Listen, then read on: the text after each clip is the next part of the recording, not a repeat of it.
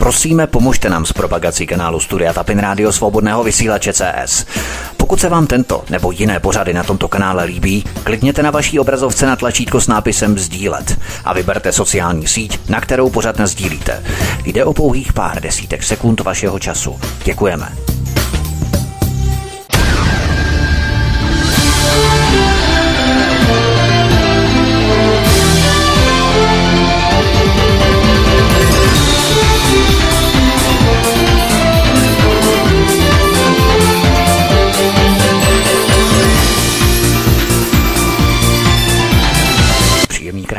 Večer, dámy a pánové, milí posluchači od mikrofonu svobodného vysílače nebo na kanále Odisí vás zdraví vítek. Jsme rádi, že jste si k nám našli cestu i dnes, protože dnes tady přivítám Stanislava Robotného, bývalého policejního prezidenta a hlavně dnes aktuálně předsedu Asociace nezávislých médií. Stando, vítej počase u nás, ahoj.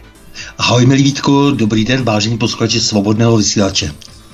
Stando, ty o mě víš, že občas poslouchám cvrkot z druhé nepřátelské strany barikády. Mám na mysli veřejnoprávní média, veřejnoprávní rozhlas. Pro můj omluvu je třeba dodat, že tuto aktivitu vytěsňuji jenom na kulisu při daleko důležitější činnosti, jako je čištění zubů, holení nebo, já nevím, příprava kávy. Ale i tak ke mně sem tam něco málo dolehne. A já jsem si všiml, jak v každém druhém jinglu, v každé druhé znělce se stále častěji ohánějí pravdou, že oni mají pravdu, oni říkají pravdu, oni hájí pravdu, oni bojují za pravdu, až se divím, že se u toho neodvolávají k Janu Husovi, když v tomhle případě by to byla skoro až čtvrtokrádež. Jo. Ale eh, nepřijde ti to jako taková hyperbola nebo, já nevím, přeexpozice toho výrazu, jak se tak moc snaží posluchačům sugerovat, že oni jedině mají tu pravdu, až to působí spíš komicky a bizarně, jako to v každém druhém jinglu opakují. No tak jakmile se takové výrazy nadužívají a nadužívali se třeba za minulého režimu, eh, pak, bylo, pak to bylo trošku takové civilnější, přece jenom jako nějaký čas, ale jakmile se tak velmi nadužívají, eh, tak to vždycky znamená, že se sklouzává k ideologii a že se všechno musí v podstatě takovým tím mlácením prázdné slámy zdůvodnit. Eh, to znamená, jestliže dnes jsme zpátky tam, kde jsme byli, nebo v některých ohledech dokonce i o něco hůře, jsme na tom, že všechno se musí vlastně pokrýt ideologicky, tak jak všichni museli eh, sežvíkat vždycky eh, ten marxismus, leninismus, eh, když chtěli prostě třeba, já nevím, prosadit vylepšené splachování, tak vždycky se tam musela objevit ta ideologie, tak mám takový pocit, že dnes jsme ve stejné situaci a ta média, zejména veřejnoprávní, která ty posloucháš, jak říkáš tady, jako, jako nepřátelské prostředí, ne, to tě, jako naopak tě to šlechtí, že, že máš na to tu sílu, že máš na to tu energii, Eh, a ono také, že jo, lido, co se tam dělá docela dobře, i když je to čím dál horší, takže lido, co se tam dělalo kdysi profesionálně, někteří ještě pořád profesionálně, teď se, to se týká spíše formy a eh, to většinou zase u těch ostatních médiích až zase tak eh, dotaženo není. Teď bych řekl, že ztrácí i tu formu glans, že už ani ta artikulace jejich není to, co bývala a že dokonce i technicky se dostávají do docela pěkného průšvihu. Takže samozřejmě je třeba naslouchat a je třeba rozumět eh, tomu, co nějakým základním způsobem ovlivňuje, ovlivňuje většinovou populaci, i když, i když, to je právě otazník, jestli je to opravdu většinová populace, ale v každém případě ten akcent, ta rezonance, která se dává zase ještě v jiných médiích třeba, nebo kterou zase dává česká televize, český rozhlas těm eh, médiím, eh, které jsou určeny k tomu, aby se tvářili, jakože našli také tu Eh, pravdu, jsou za to placeni a přitom to jsou tak neuvěřitelní obskuranti typu hlídacího psáče třeba eh, Cemprova, Cemprových manipulátorů, tak to klidně pod potom převezmou a říkají, ano, bylo to tam a tváří se u toho eh, s vážným ksichtem. Takže tohle to se děje. Eh, ano, souhlasím s tebou, to neustále prostě vyprávění eh, o tom, eh, že jak si my jsme to, jo, to, to utvrzování se zároveň svědčí i o určité slabosti, svědčí to o tom, že eh, ta, eh, ty, ti lidé v těch médiích už si nejsou zdaleka jistí, že právě tu pravdu říkají. Já se tě možná zeptám tak trošku zákeřně, ale je vůbec možné z čistě logického hlediska, jo, je vůbec možné, aby veřejnoprávní médium, které je čistě státní, které vysílá v režii státu, které je placené státními penězi, které pobírá koncesionářské výpalné díky státu, který nominuje státní osoby do Rady České televize, které jsou posvěcené státními politiky, státními politickými stranami a tak dále, je vůbec možné za takové konstelace přemýšlet o tom, že takové médium bude dělat tvrdé investigace vůči tomu samému státu. Nevylučuje se to už v tom samotném zárodku? No, takhle, já si myslím, že investigace není úplně královna toho, eh, co by tedy mělo v těch veřejnoprávních médiích eh, dominovat. A samozřejmě, že by to bylo dobře, kdyby se snažila kriticky jít jaksi po politicích. Eh, nesmíme zapomínat, že drtivá většina toho, co se odehrává v tom vysílacím čase, tak je věnována zábavě a nejenom zdaleka zpravodajství, je věnována jaksi tomu mm, posluchači, diváku, který se až zas tak nechce Eh, zamýšlet zrovna ausgerechnet nad politikou. A eh, takže, takže z toho pohledu eh, samozřejmě tady by měla být, tady je celá řada kritérií, která je třeba vzít v úvahu, ale nicméně ano, jak si je to, jestliže je to státní, ona není státní, ještě navíc ani ta televize, ani ten rozhlas, to, to je ještě další vlastně chyták. Ono je to vlastně tím výpalným placeno, to zajišťuje stát, ano, od odhlasují to poslanci, poslanci schvalují eh, ty kontrolory, ja. kteří, to je otázka, co vlastně kontrolují, eh, protože tam je velké nejasno, co vlastně mají a mohou kontrolovat, eh, tak zároveň ovšem ta televize speciálně se chová ještě v tomto smyslu snad hůř než ten rozhlas, se chová podle toho, co jí nadělil kdysi kníže Schwarzenberg v době televizní, takzvané televizní krize nebo toho, toho, toho zvláštního jakéhosi převratu eh, televizního, kdy řekl, že televize patří jejím zaměstnancům. To je něco neuvěřitelného. Takže oni mají nejenom, že vlastně je to vlastně všechno posvěceno státem a ten stát se tam samozřejmě vynucuje, politici sam, se tam vynucují svůj zejména eh, ten prezentační prostor, ale ještě navíc oni sami si ještě v mnoha ohledech dělají eh, úplně co chtějí, takže pokud jsou napojeni ještě na někoho jiného, kdo je ovlivňuje a to my víme, že jsou, eh, tak eh, potom je to ještě horší, eh, protože no, oni nejsou ani nezávislí, oni prostě si dělají opravdu, co si zamanou. Jo? Jak, jak to v podstatě nedávno de facto sformuloval pan Šámal, že mají v té televizi pravdu, právo na jakýkoliv vlastně názor.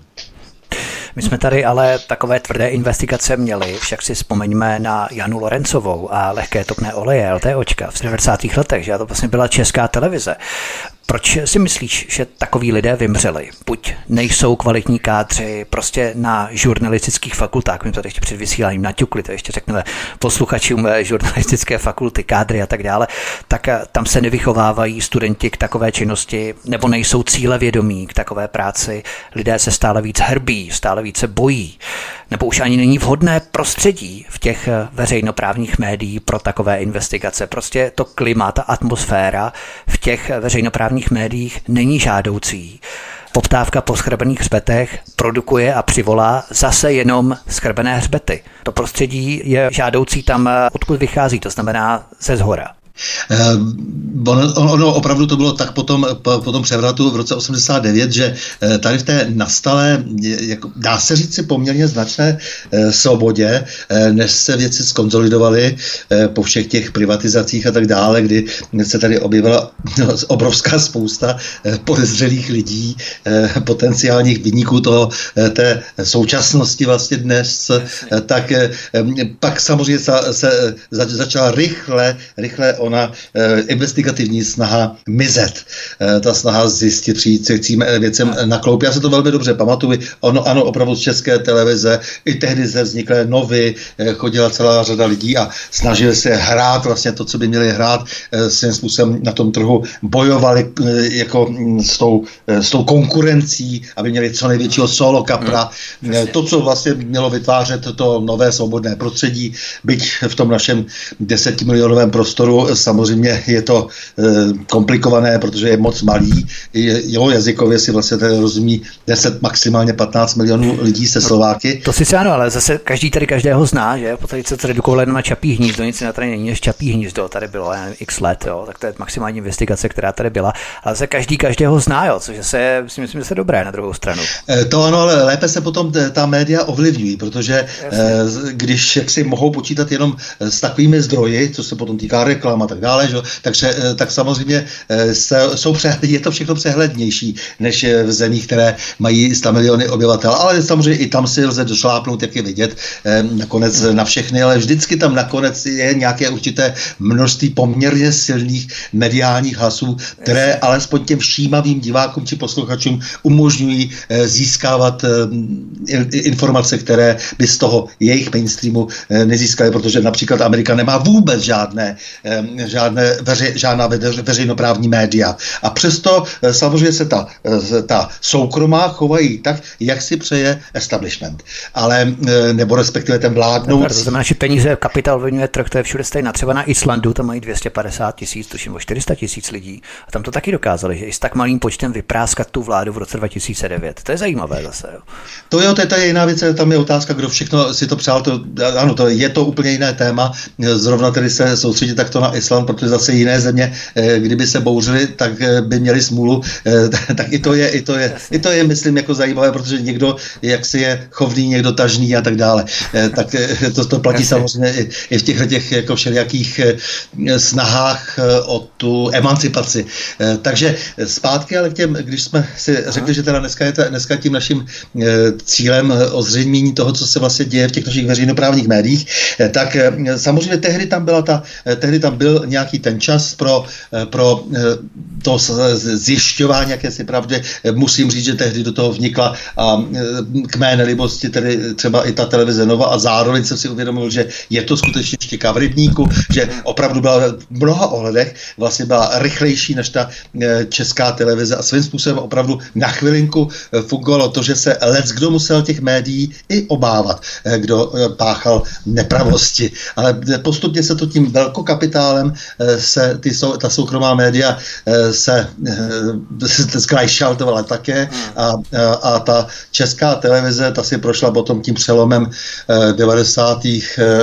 nebo tím nástupem prostě toho nového, nového tisíciletí, jako touto spacákovou takzvanou revolucí a vlastně pak už se chovala podle úplně jinak nastavených pravidel, která byla hodně zákulisní. A takže ještě k tomu, k tomu, k těm pravidlům v té české televizi. Ona ta česká televize samozřejmě vznikla jako veřejnoprávní médium, to znamená tak, jako je třeba veřejnoprávní tady institucí Karlova univerzita a celá řada další, tak to byl takový objev pro české prostředí, že se budou takovéto instituce vytvářet, ale eh, ono se moc nevidělo, co s tím, protože tak jako na té univerzitě, ty jsi zmínil předtím eh, fakulty eh, žurnalistické, je ten velký problém, že nakonec potřebují ty peníze od státu i zase potřebují to posvěcení, aby mohli nějaké peníze získávat. Všechno musí zařídit nakonec ten stát. Tak je to vždycky otázka, jak je to s tou akademickou svobodou a zrovna tak je to s tou českou televizí. Ta se po těch všech jako peripetích v těch 90. letech dostala do toho modu, že vlastně si dělají trošku eh, v té televizi ti zaměstnanci, co chtějí a zároveň jsou samozřejmě závislí na politice. Na politice vysloveně eh, parlamentní, to znamená na těch lidech, kteří vládnou. To znamená, stát si v podstatě platí nebo vychovává, potom hlíčka, nakonec platí své kádry, kteří samozřejmě se mu odvětšují tím, že ten stát a režim hlasitě chválí a ten stát jim za odměnu nebo na revanč zajistí za to nějaké benefity a řekněme blahobyt a určitý typ nebo druh luxusu. My se ale dostáváme k tomu, že žurnalistika se stává dnes víc než kdy jindy čistě prostitučním řemeslem, ale ono to tak eh, bylo vlastně skoro vždycky, protože když naskok odskočíme do historie, tak v 11. století žil v Konstantinopoli kronikář, který se jmenoval Michal Pselos, psáno s dvěma L. A tam nádherně vidíme, že čím víc se blížil do toho současného režimu, tak tím víc to byla jenom politika a v podstatě byl poplatný politické moci. A to nebyl žádný novinář, vlastně to byl kronikář a historik, že? Takže... Dokonce to byl vysoce postavený funkcionář, vlastně politik, jako on byl opravdu velmi vysoce postavený. Jasně, tím hůř pro něj, tím hůř pro no, něj. No, tím hůř pro něj, takže se musel snažit samozřejmě se chovat eh, podle toho, jak, si, jak se posouvaly ty dějiny k tomu, k té jeho současnosti, ano. A přitom je to eh, fascinující, eh, fascinující kniha, to, co po sobě zanechala, tady to bylo z řečtiny přeloženo, ale je to na něm krásně, je to tam krásně vidět, jak vlastně, jak se přibližuje ta jeho doba, tak už je to, už je to všechno daleko zkreslenější a je to poplatné té současné, té současné politice. No takže, Právě, ale, to je v podstatě úplně paralela, že ti předušilo, to je paralela přímo s tím dneškem, protože před rokem 89 je všechno špatně, bylo všechno špatně, všechno bylo hrozné, byla tady diktatura, já nevím, dětem se skoro utrhávaly nožičky, ručičky, prostě všichni tady byli týraní a tak dále. A po roce 89 až na pár vroubků, jako třeba Franta Mrázek, že, kterého si vybrali jako obytního beránka, aby na něm demonstrovali svoji sílu, tak je všechno skvělé, sluníčkové, nikdo nekritizuje obrovské rozkrádání a drancování státního stříbra v 90. letech. Úplně stejné jako s Michalem Epsilosem, že? To je úplně stejná paralela.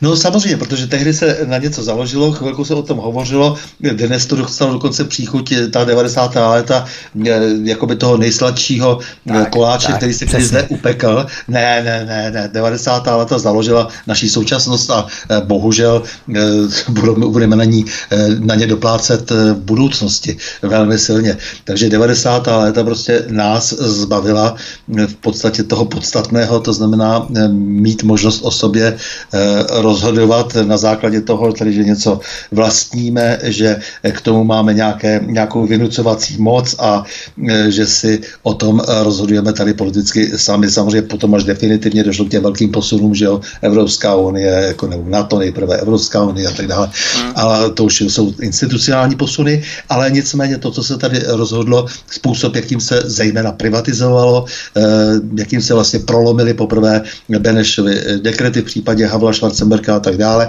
eh, tak jako to naznačilo, eh, kudy se bude ta, eh, ten, ten, ten vývoj dále ubírat a jakým způsobem se tady bude vládnout. To znamená, že se dostaneme pod vliv nadnárodních korporací, také se to všechno zrealizovalo. No a tu už jsme také i u české televize. Na kom pak je ta česká televize vlastně závislá? To by mě zajímalo ještě na kom jiném. Nejenom na tom státu, ale ona ta česká televize třeba živila a živí a dodnes velmi neprůhledně člověka v tísně. Eh, vznikl Eh, vznikl, vznikl kdysi jakési epicentrum se to jmenovalo eh, pro eh, zejména Petru Procházkovou a Jaromíra Štětinu, kteří vyrazili do Ruska a aby tedy tam pracovali spravodajsky. Samozřejmě my do určité míry víme, co se dělo ve skutečnosti, jak Jaromír Štětina přešel z jedné strany na druhou, tím, že měl například nějaký vzorkovník nějakých nerostů a podobně a spoustu dalších věcí věcí, eh, protože to byl samozřejmě agent první zprávy státní bezpečnosti před listopadem 89. No a pak plavec, to pokračovalo, plavec, že?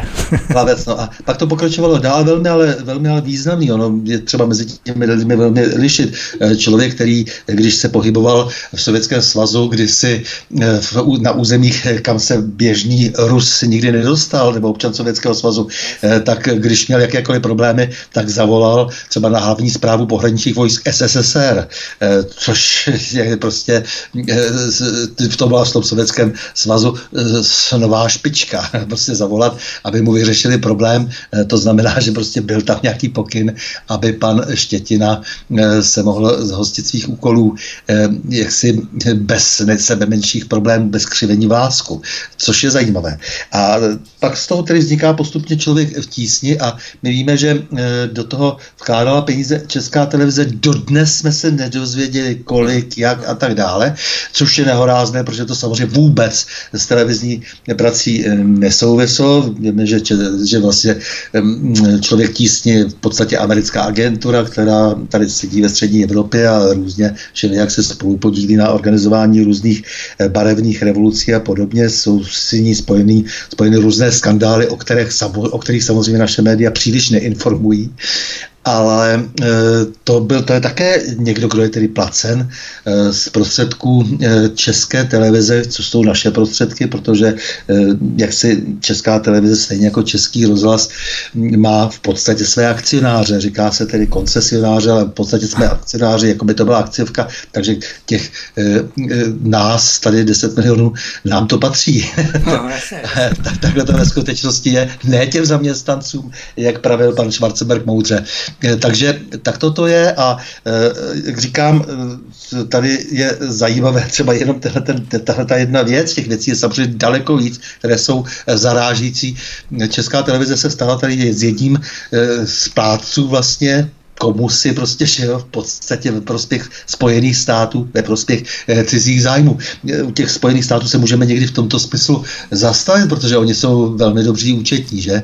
E, to už jako po vzoru Rockefellera, který vlastně účetně kdysi e, obelhal svého vlastního otce, e, tak to se naučili perfektně, e, takže vlastně takhle stavují peníze ze všech možných aktivit, jo? takže není to jenom ten, ten slavný BlackRock a Vanguard, tady v třeba Česu, ale je to celá řada aktivit, jak zjišťujeme postupně, eh, kde vlastně platíme jakousi povinnou eh, daň svému kolonizátorovi. A Česká televize je tedy tímto způsobem eh, jedním z těch míst. A to je tady velmi pozoruhodné, že se vlastně vůbec nikdo k tomu nedokázal nikdy dostat, jako to znamená, aby po, pořádně prohlídl registr smluv v České televizi a aby udělal řád provádí audita, aby jsme se dozvěděli velmi konkrétní a nepochybně nemilá čísla. My vidíme, že Česká televize e, rozhlas, zase za něj zapomínám na rozhlas, ale e, v české televizi je to markantnější, e, se neustále, neustále zve do svých zejména spravodajsko-publicistických pořadů různé recykláty. Jsou to hmm. lidé, kteří jako by byli součástí, podivnou součástí té české televize. Když po nich jdeme dál, tak vždycky zjistíme, že mají buď nějakou nadnárodní vazbu, nebo že až příliš často s některými redaktory české televize dobíhají do amerického kulturního střediska, aby se dozvěděli, co a jak dál. Eh, to, to je poměrně, eh, myslím, eh, jaksi zásadní vada na kráse. A tak to je standard v českém rozhlase, protože tam je třeba pořád té názory, argumenty a tam pořád je úplně stejná parta, která tam komentuje každodenní události. Chodí to tedy každý den, každý všední den, možná každý víkend, přesně nevím, ale minimálně každý všední den, jmenuje se to názory a argumenty. A tam jsou pořád, pořád ti samí lidé. Mitrofanov, Palata, Rychlíková, Kubičko, Radko Kubičko a tak dále. Lída Rakušanová, jo, Svobodná Evropa a tak dále. A pořád tam střídají mikrofony, pořád tam komentují každodenní události, pořád ti tíž lidé. Ano, to, to, to jsou, dejme tomu redaktoři, ale eh, pak to jsou i ti, eh, ti, ti, ti hosté, jsou zvaní nějací hosté a my nevíme, eh, jak jsou třeba placeni, protože běžní, když náhodou tedy vytáhnou někoho z klobouku, kdo není tím pravidelně zvaným host, tak samozřejmě nedostane ani korunu. Ale víme, že někteří dostávají peníze. Takže docela bychom to chtěli vědět.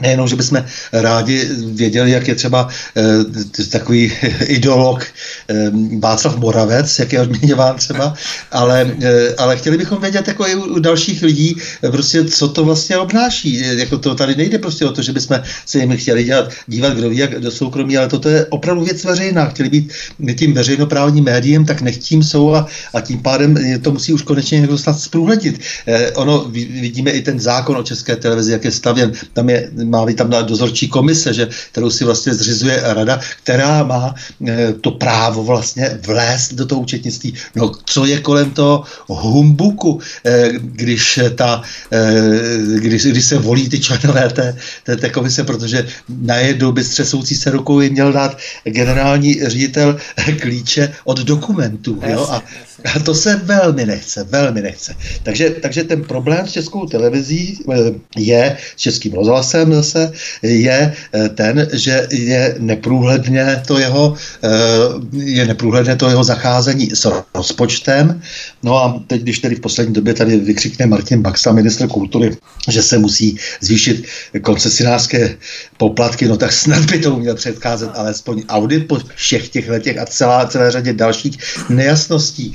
Jo, pominu eh, tedy samozřejmě, že, že lidé našeho druhu se často zaměřují zaměřují až příliš jenom na, na spravodajství a publicistiku, ale pominuli jaksi tohoto, to, to, tohoto vlastně nejatraktivnější z hlediska politického, nejatraktivnější část teda těch veřejnoprávních médií, tak je obrovský problém třeba s programovou skladbou. Tak si představ, že, že třeba takový pořad jako Kde domov můj psali Němci. To je další způsob, jak se, jak se vlastně dají vytahovat peníze z české televize, že se vlastně dají zakázky, zakázky se dají ven a na věci, které se můžou napsat tady, nebo jsou třeba hotové scénáře, tak se tímto způsobem třeba posvěcují přes venek. takže, takže třeba i Němci si líznou. takže ta ten masivní rozpočet těch cca 7 miliard si tady nebylo nikdy nějak vykázáno, neřeklo se, co se s nimi děje. A co víc ještě, té české televizi se vytvořil rezervní fond, kdy jako naprosto docela záhadně eh, do určité doby eh, ti eh, generální ředitelé dokázali ušetřit a ten poslední ředitel vlastně je to, ty, ty peníze rozfofroval neuvěřitelným způsobem. Jo? Soudruh eh, eh, Petr Dvořák, bývalý komunista, eh, velmi, velmi jak si měl našlápnuto na kariéru před rokem 89. Tak když tedy teď odešel... No to bylo někdy v říjnu, že? A v listopadu to prasklo, že? Chudák, kdyby to věděl, tak by ještě chvíli počkal. On to byl někdy od září to, je spe, to je speciální téma, když budeš chtít o tom někdy povídat. Obrovské množství lidí se nabralo na počátku roku 89 a potom v říjnu 89, jasně, jasně. kdy vlastně strana už počítala, nebo alespoň její špičky počítali s tím, že dojde k převratu a potřebovali se zavázat spoustu lidí. Takže oni to, ano, nešťastníci nevěděli, ale byla to velká masivní akce Jasně. na to, aby uvízli v sítích lidé, kteří eh, jako potom nemohli vyprávět o tom, že třeba antikomunisté a tak dále. Aby na měli kompro, aby neměli nebyl munici v podstatě, kdyby se ano, chtěli škubat. To byl po tolika stránkách promyšlený vlastně proces, aha, jo, eh, že si to tady spousta lidí nedokáže ani prostě jako, jako domyslet, jo, protože eh, se tím nezabývali, nestudovali celou tu jakoby dohloubky ten, eh, tu ty, ty agendy, jak se proměňovaly prostě od poloviny 80. let až do toho uh, zlomu. Jo, a uh, takže, myslím, takže to... Základ Jiří Dolejší, to je, myslím, že je must read každého člověka, který se chce aspoň zákulisně obeznámit s těmito procesy. Ale Stando, abychom to trošku posunuli. Eh, ano, já bych se chtěl jenom zeptat, když tak přemýšlím na tou časovou chronologií a tím časovým schématem, tak Jaromír Štětina a Šimon Pánek zakládali člověka v tísni v kooperaci tedy s Českou televizí v roce 1998. A Spacáková revoluce v české televizi byla za dva roky, v roce 2000. Hodač, Pobušíková, kdo, ta tahanice, že jak se tam přetahovali, kdo potom zvítězil. Zvítězili vlastně ti lidé, ta klika, která byla v souručenství s tím člověkem v tísně. Mě tak napadá, jestli Američané už tehdy nějakým způsobem nevěděli, že se něco takového chystá v tom roce 98, když pomocí člověka v tísni se takto infiltrovali do české televize. Čistě jaká spekulace. Že, já myslím, že samozřejmě měli věci pod kontrolou, eh, protože ono je to také složité. Ono, tehdy ODS chtěla v podstatě v tom, eh, abychom zase eh, rozdávali rány na všechny strany, tak chtěli vlastně zprivatizovat si tu televizi. Eh, a teď spoustě lidí bylo eh, mnoho věcí slíbeno. Tak to, to, to, to byl takový také ten Langrův tah, eh, že by se ta televize teda měla mm, jako vlastně zrušit a, a v podstatě zprivatizovat realizovat a nabídnout odkupu a e, to, to je druhá strana mince. A mám takový pocit, že tady by se e, asi dalo zjistit, že ty tlaky tehdy už byly asi zvenku e, silné, protože potom spousta těch lidí v ODS, ti, kteří vlastně chtěli tehdy e, změnit poměry v české televizi, e, tak e, změnili také názor, typický Ivan Langer. E, jo, ti, ti lidé potom, já si to docela dobře pamatuju, protože jsem slyšel e, někde v, v vedení nadace Konráda Adenauera, Eh, že se tady bavili o té, té nadace, to je jedna z největších nadací světových, nadace CDU, eh, tak se tady dohadovali o tom, jestli, eh, že, že vlastně nemají pořádně svého partnera, že lidovci jim rozhodně nevyhovují, že takovou pravicovou stranu, že by potřebovali tu ODS, no a pak už jsem jenom zjišťoval, kdy vzniklo CEVRO, to je taková jakoby stranická, stranická vysoká škola ODS, yes. tak už jako potom tam byla najednou nadace nadace Konrad Adenauer Stiftung a už to jelo, už, už, už to běželo. Takže samozřejmě všichni ti, ať už to byly německé nadace, nebo prostě to byli američani a oni přes své nástroje, třeba nadace pro demokracie, že jako americká prostě, která, která financuje spoustu podobných věcí na světě, vždycky Aha. takový ten rozjezd nějakého, nějakého barevného převratu, tak ty také samozřejmě platili, platili člověka v tísni, člověk v tísni konec konců dostával peníze třeba i z německého rozpočtu nebo, nebo z japonského a tak dále. No, to bylo zajímavé, jak, jak tyhle ty věci fungují. Takže nepochybně, nepochybně, eh, teda člověk tísně, ano, říkal jsem člověk tísně, ano. Ne, ne česká televize. A česká televize samozřejmě potom, když byla, eh, když byla e, takto vlastně e, závislá vlastně na tom, na té přízni, jestli bude nebo nebude platit člověka v tísti, tak pochopitelně musel, nebo lidé v ní museli, když byli osloveni, slyšet na třeba to americké volání, to nepochybně. My jsme se tady bavili o žurnalistice, my jsme se tady bavili o kronikářství, řekněme, o historii, o překrucování historie, o historicích, o Michalu Psolosovi v 11. století v Konstantinopoli a tak dále. Četli jsme tady tu paralelu. Ale Takový člověk, který se rozhodne nabourat nějaký zažitý historický rámec, událost nebo období, tak na to ale musí mít erudici, fundovanost a hlavně historické znalosti. Já se totiž setkávám s tím, a to si tak trochu musíme zastřílet i do vlastních řad alternativy, že se vynořuje řada šarlatánů nebo řekněme kmenových šamanů, kteří začnou historii převypravovat. Přitom mají nulový informační background, žádné vzdělání a jsou to naprosté bláboli. Například v 18. století u nás létali draci, hadi a ještěři a že je to utajená historie, kterou před námi elity skrývají, jsem se někde si doslechl, nebo že prý někteří lidé spadli na zem spadáky jako mimozemšťané a tím si nešťastně poškodili mozek. A planety kolem Země je upomínají na to, že byli kdysi mimozemšťany a podobné bláboli. Nechybí lidem určitá, řekněme, pokora nebo skromnost, když chtějí tedy ano, převypravovat historii, ano, ale tak musí mít alespoň informační zázemí, aby se na takové citlivé pole mohli vůbec pouštět. Ano, historie je falešná, to je samozřejmé, když jsme se tady bavili o té historii. Jo ale dnes o tom může kecat kde jaký jouda a oni to ještě umí tak sebevědomě podat, že člověk skoro až žasne. To znamená, eh, není to v rámci, nebo bychom nestříleli, říkali, že střílíme do všech řád jo, a střílíme na všechny strany, tak aby to nebylo pouze v rámci mainstreamu, ale bohužel tato větev se profiluje nebo nějakým způsobem definuje i na alternativní scéně. Bohužel. To je moje velká bolest a já to nemůžu tyhle ty výkřiky poslouchat, ale samozřejmě si uvědomuji spíš, jak si tu eh, záludnost toho protivníka, že eh, ty hlasy zesílí, samozřejmě zároveň jsou zesíleny automaticky tím, že mm, je tady k dispozici technologie, zejména internet, eh, který umožňuje jakoby, jakoby v uvozovkách demokratický přístup komukoliv. Jenomže samozřejmě v té, v té v tom té záplavě těch hlasů, jak si zanikne ta serióznost, protože ta serióznost je vždycky náročnější. Eh, samozřejmě předpokládá i nějaké elementární vzdělání, eh, které se potom bude rozvíjet u samotných posluchačů či eh, diváků. A protože to tady je velmi oslabeno, mluvili jsme zase jsme se, se tím obloukem vracíme pořád třeba k těm fakultám žurnalistickým, o kterých já si myslím, že nemusí vůbec být, protože žurnalisty, žurnalista, jak si, to je prostě talentové povolání, buď umíš psát nebo neumíš. Já si to samé myslím o institutech kreativního psaní, že jste udělali spisovatele a takové no, věci. Jasně, jasně. To jsou věci, kterým já nevěřím, jako ani náhodou.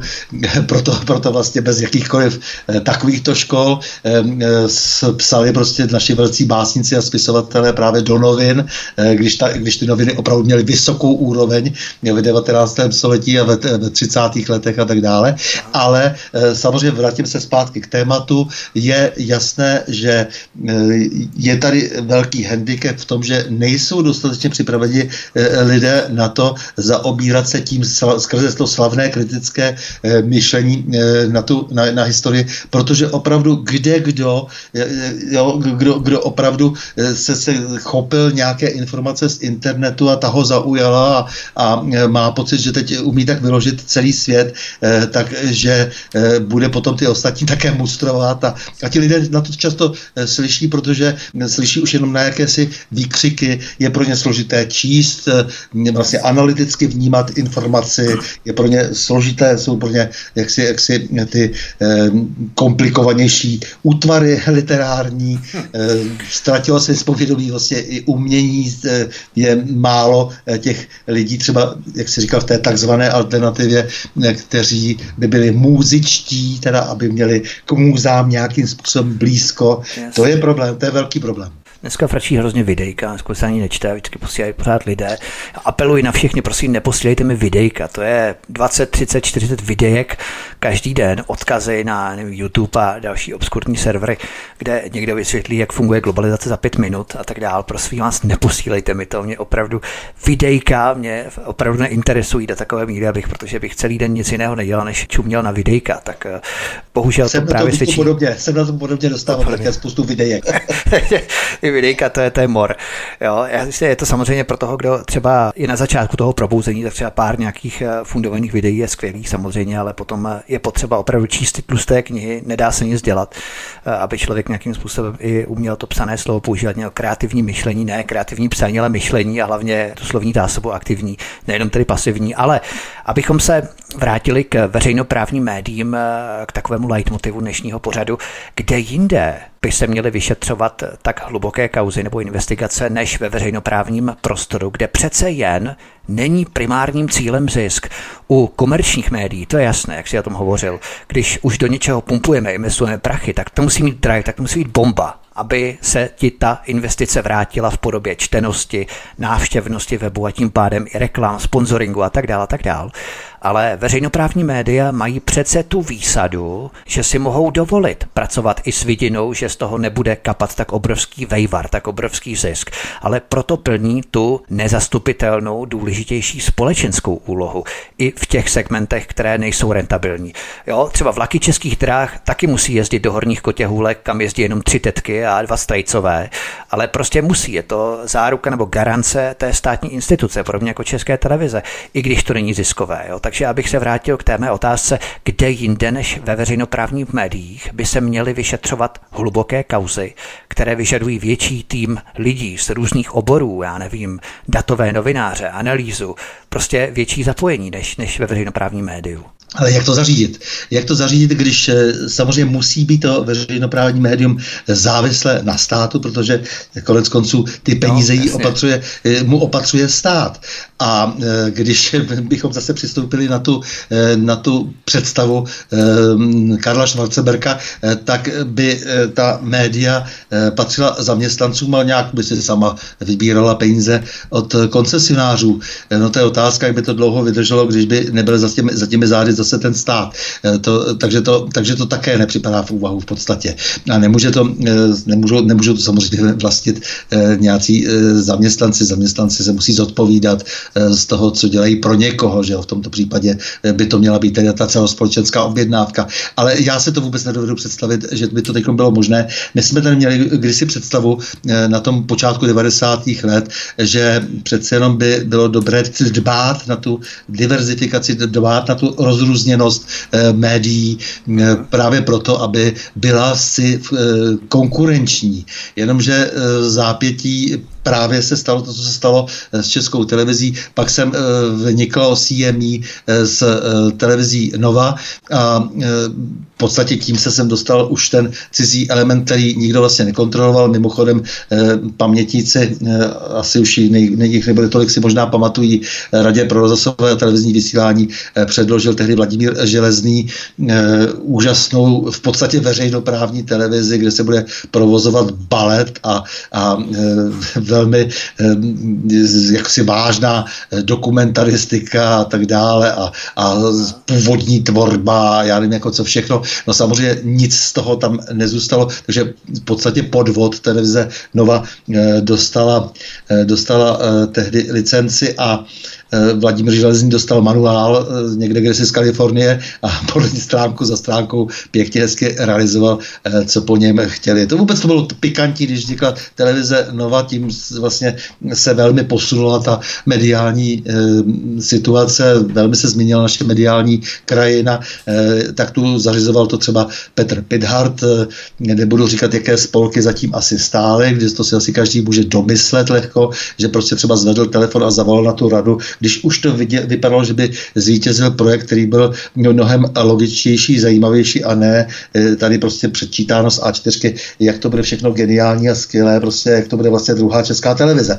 No, eh, dobře, stalo se, změnilo se, ale neposunulo se nic eh, v tomto smyslu k lepšímu, protože to dostali, dostala do ruky v podstatě velká korporace zahraniční, dostala tady vlastně ten soukromý prostor, který byl velmi tvrdě konkurenční vůči české televizi. Ta byla zatlačena v těch 90. letech velmi rychle do kouta, rychleji klesala sledovanost a tak dále, ale to, že by se spamatovala eh, tím, že by se také privatizovala, tomu moc nevěřím, prostě protože nevím, kdo by měl zájem, když to měli v ruce politici, kdo by měl zájem na tom, aby se udržela ta různorodost těch médií. Dnes jsme prostě nakonec se celé to dopadlo tak, že eh, politici si ovlivňují českou televizi a zdá se, že nám ji ovlivňují různé zahraniční eh, vlivy daleko více, než bychom si přáli. Rozhodně to není televize česká, to je jedna věc. A potom nám tady vznikla prostě taková malá impéria, malá královstíčka takových těch různých eh, lumpů, jako je Bakala nebo Křečínský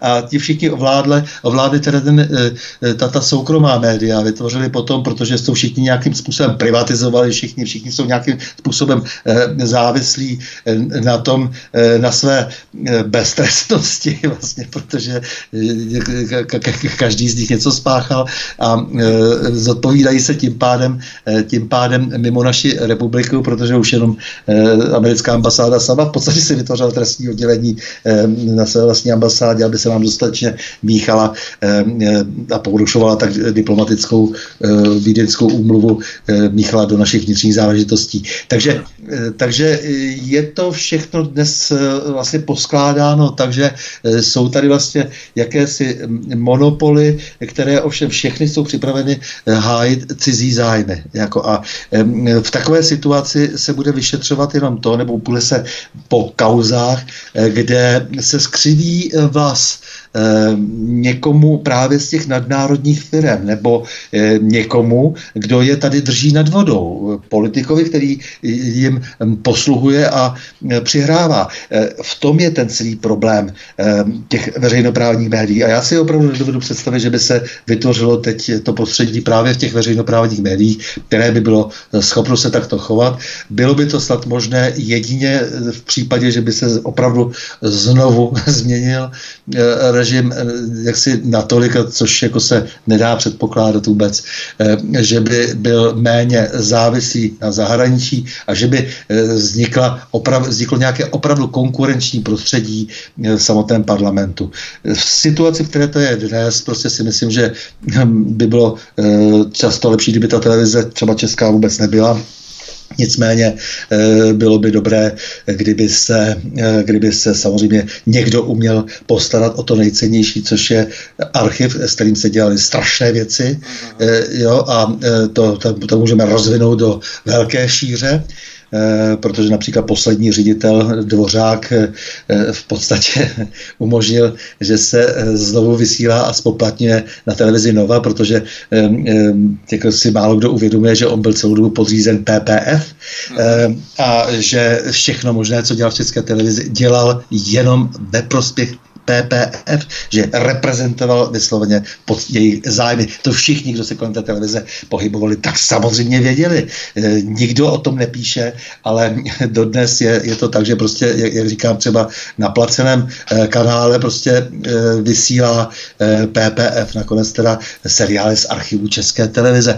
České televizi se říká retro, protože samozřejmě vysílá vesměs to všechno, co se tady natočilo před listopadem 89. To jsou nejatraktivnější nejdůležitější e, seriály a filmy, přestože zase na druhou stranu všichni e, e, jednohlasně křičí, jak to bylo strašné za toho bolševika, ale a zároveň, zároveň je to velmi zlušně živý a já se jenom ptám, kolikrát už vlastně prodali to, co jsme my už když dávno ze svých daní zaplatili. Přesně. Kolikrát už to zase vlastně jako, a tak, takže to se týká jako té, té programové skladby také, abychom, to tam jsou velké peníze také ukryté, abychom si, se nebavili jenom teda o té politice. No a samozřejmě se si zase dostaneme k politice, protože pak je tady obrovské pole lidí, kteří jsou přisáti na českou televizi.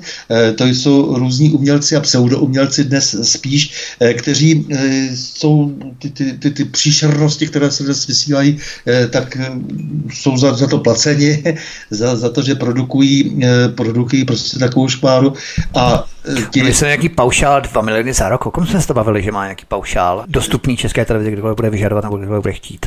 Nevím už, kdo to, kdo, kdo to je, ale jako určitě takových lidí je celá řada. Někteří režiséři jsou takto eh, vlastně honorováni, no ale pak to samozřejmě člověk eh, eh, vidí v, v těch médiích ostatních, když oni se vyjadřují k politické situaci. Tak vždycky se samozřejmě vyjadřují tak, že samozřejmě Jasně. glorifikují Evropskou unii a NATO a, a všechny, všechny vlastně principiální pozice. Oni už vidí, komu zavolat, že? Protože oni vědí, že nikdy neodmítnou, vždycky na to protože oni jsou rádi, že jsou vidět, že? Takže oni nikdy neodmítnou, vždycky pochválí to, toho, koho je třeba, vždycky prsknou tu jedovatou slinu na toho, koho třeba. Samozřejmě já znám třeba jednoho režisera, který mi vždycky říká, víš, jako já tam jako se tvo- chovám v té televizi, jako bych byl pravdoláskář, víš, ale jako, jo, a, a já si strašně rád ale čtu ty vaše věci a jo, strašně rád poslouchám ty pořady, víš, tak to je bezvadný, perfektní, já si to nemůžu dovolit, víš, oni by mi už úplnou nedali ani korunu. No. Jo, takže tak, takhle zhruba ta česká televize funguje. Nejenom, že je nenárodní, je protinárodní v podstatě už dneska, neplní vlastně ten zákon o české televizi, který má teda, jak, upřímně řečeno, to je tak obsáhlý program, co, který je tam popsán, co by měla všechno ta česká televize dělat, že by to stejně nezvládla. Ale to, co je základní, určitě, a na tom trvám, tak jestliže je tady něco takového, jako, co, jako svým způsobem opakovaně eh, nahrazuje Národní divadlo v současnosti, eh, ta česká televize, no tak bych byl rád, aby schraňovali všechno, co je české, eh, točili všechno, co je důležité pro český národ, eh, všechno, co je důležité prostě z hlediska naší eh, minulosti eh, a tra, našich tradic, jazyka, měli by pracovat, my, myslím, mnohem lépe s jazykem, než pracují.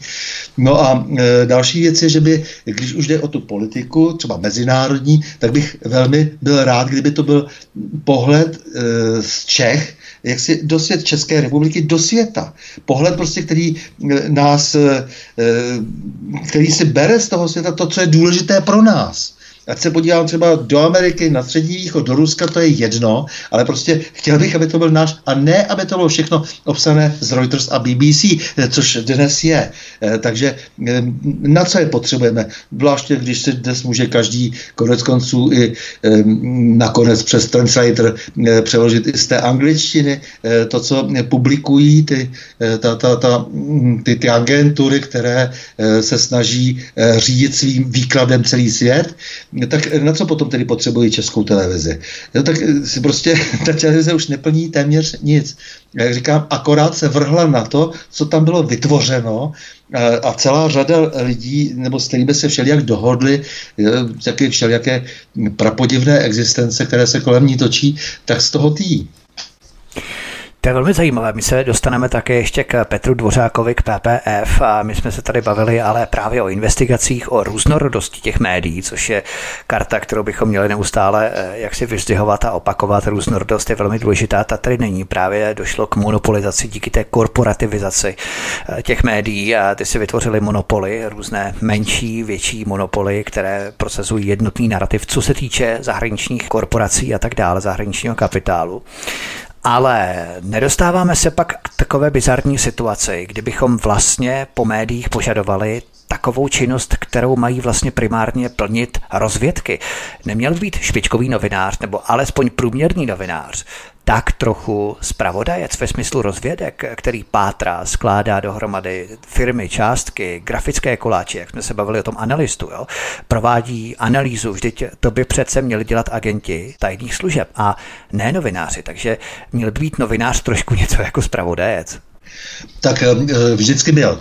vždycky byl a eh, ve všech velkých zemích eh, jsou to zároveň často lidé napojeni na spravodajské služby. To je velmi běžné, tak jako je to běžné, jako je to běžné u zaměstnanců velvyslanectví. Hmm. To už v podstatě bylo v Americe od Mockingbirdu, že? Od Drozdu v 50. letech. A to, to bylo dál. Jo, protože v těch, v těch totalitnějších státech je to všude úplně naprosto totálně, že si jen tak nemůže někdo něco říkat a, a zároveň se potom nespovídat. Eh, ale eh, tady samozřejmě bych spíš řekl, že hm, samozřejmě, ne, že bych si nemyslel, že celá řada lidí právě, eh, kteří zvláště, kteří vyjíždějí ven, neplnějí prostě třeba nějaké i dílčí spravodajské úkoly, ale zároveň už tím, že jsou něčím, čemu se říkává vlivová agentura, tím, že vlastně prezentují jenom nějakou jednu ideologii, jeden pohled, nějaké cizí zájmy, tak už tím jsou ti lidé v podstatě zataženi do celého toho systému, který ovládá tolik náš svět, že jo? to je ten systém vládnutí skrze tajné služby. To je velmi vážné téma. My se tady vždycky moříme tím, abychom si zjistili, eh, jakou má charakteristiku, charakteristiku možnosti a schopnosti ten či onen jo. politik, ministr a tak dále. A zároveň se nám mezi tím sejdou eh, tamhle někde prostě na, v Singapuru představitelé 20 eh, rozvědek a dumají o tom, jak dál s tímto světem. No to je skandální naprosto a všichni ti novináři to přejdou, jako by to bylo normální, co je na tom normální normálního. Každá služba přece, když už teda vznikla, tak pracuje pro svůj vlastní stát, anebo teda je to už jeden stát, jako co, co to je za drzost, ještě to takto vlastně vytrubovat už jako do veřejnosti, že se stejně všichni nakonec nějak dohodnou a, a řeknou si tak jako levé křídlo položíme, že jo, tyhle ty vyvraždíme, s těma se domluvíme, no to přece není možné. A, ale stalo se, je to tak a média jsou součástí, média jsou součástí všech spravodajských her jsou klíčovým hráčem v těch spravodajských hrách. Klíčovým, e, protože těch důkazů máme už spoustu, že kdy se těm některým novinářům nebo prestižním komentátorům se píší třeba i texty, které mají přečíst, tím se zkompromitovat a jsou tak zauzlováni, zaháčkováni a jsou propojeni hmm. s tou tajnou službou, že pak už se jim těžko, když tedy vlastně si tím vlastně vydobí, vydobili i nějaké postavení, díky tomu těžko se jim už eh, cuká zpátky. Přesně tak, a jsou tady novináři, kteří ty informace propojení se spravodajskými rozvědkami propálili, jako třeba doktor Ulkop že? A, a další ano, ano, ano. novináři, kteří uh, přesně popsali, jak to chodí, že vlastně který dostanou text. Zemřel, ovšem, brzy pak zemřel. Který pak zemřel, divně, na srdeční infarkt. nebo se utopil v prázdné vaně, nebo já nevím, jak to bylo. Co se týče těch spravodajských eh, rozvědek, tak to je velmi zajímavé, protože zatímco v historii byly spravodajské agentury určené spíš ke špehování nepřátel nebo řekněme protivníků v zahraničí, zahraničí, tak teď, dnes je to tak, že si vlády najímají tyto agentury ke špehování vlastních obyvatel, vlastních občanů. A pokud je třeba někoho odstřelit mediálně, jak si odstřelit, tak veřejnoprávní a korporátní mass média jsou více než dychtivá odvést tuto špinavou práci, někoho dehonestovat nebo znemožnit. Vlastně se to přetočilo úplně naopak. Dnes, že stát, mass média a spravodajské agentury nestělesňují naše zájmy, ale dostali jsme se do situace, kdy pracují proti nám, proti vlastním občanům, místo aby nás chránili. A možná u nás je to ještě horší v tom, že naše BIS byla ovládnuta jinou agenturou ze zahraničí. V podstatě je vykonavatelem zadání cizí mocnosti nebo cizí moci. Stala se něco jako filiálkou CIA a její šéf se tím dokonce ještě chlubí. Takže se BIS definitivně stává špionážní agenturou nejen v žoldu naší vlastní vlády proti vlastním občanům, ale ještě je ochotná plnit úkony nebo nevím, pokyny ze zahraničí, což je ještě horší varianta, že? No samozřejmě, eh, samozřejmě, že eh, tajné služby, tak jak se rozvinuly, eh, tak mohou mm, jakoby nezávisle na vnějšku fungovat jenom v silných státech. Tak to je. Malé státy nemají prakticky šanci. Tady u nás to bylo krásně vidět, když došlo jakoby k jakési určité emancipaci eh, rozvědčíků eh, v těch 60. letech. To byli ti lidé, kteří měli ty eh, moskevské a naše školy a, a vlastně se byli vychováváni od těch 50. let a vytvořili tedy něco, co si mysleli, že, je relativně účinné, to bylo velmi relativní prostě na malé Československo, ale pak samozřejmě došlo v tom 68. roce k provalům, protože spousta jich utekla na západ, zejména do Spojených států a to jsou všichni ty Bitmani a Frolíkové a podobně. No a v tom okamžiku eh, ta, ta služba se, eh, dá se říct, eh, znemožnila třeba v tom svém, v těch svých možnostech na venek, jo? protože jsme byli zase pod sovětským vlivem, tak tady samozřejmě sovětský svaz měl ten zásadní, to zásadní slovo poradenské, prostě takzvané, jak si, pro, pro to, jak fungovaly i ty jednotlivé zprávy státní bezpečnosti, i ty, co fungovaly dovnitř i na venek. No a to je ten, eh, to je ten, to je ten problém. Prostě ta země pak teda eh, se změnila po tom roce 89 tak, že to předala zase úplně jinému zahraničí. Hmm.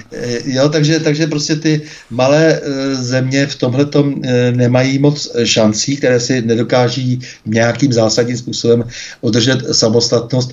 Vidíme to třeba i na příkladu Švýcarska, které je e, všemi možnými lidmi tady opěvováno, aniž by si uvědomovali vůbec, na jakém principu Švýcarsko stojí, že to je úplně nesrovnatelné a že vlastně si tam podávají všechny ty tajné služby nakonec ruku, e, protože tam se potřebují domluvit, e, protože tam se hold jako, tam, tam, tam byla nadělena ta privilegia ohledně nakládání s penězi. Tak, to, je, to je to zásadní bohatství toho, toho Švýcarska, že díky tomu teda má ta privilegia a díky tomu teda může eh, se tvářit jako, že je samostatný, ale samozřejmě, že není, protože vždycky to bylo tak, že tam platila ta dohoda za války, typicky to bylo eh, velmi znát, že tam se vždycky všichni Jasně. nějakým způsobem domluví.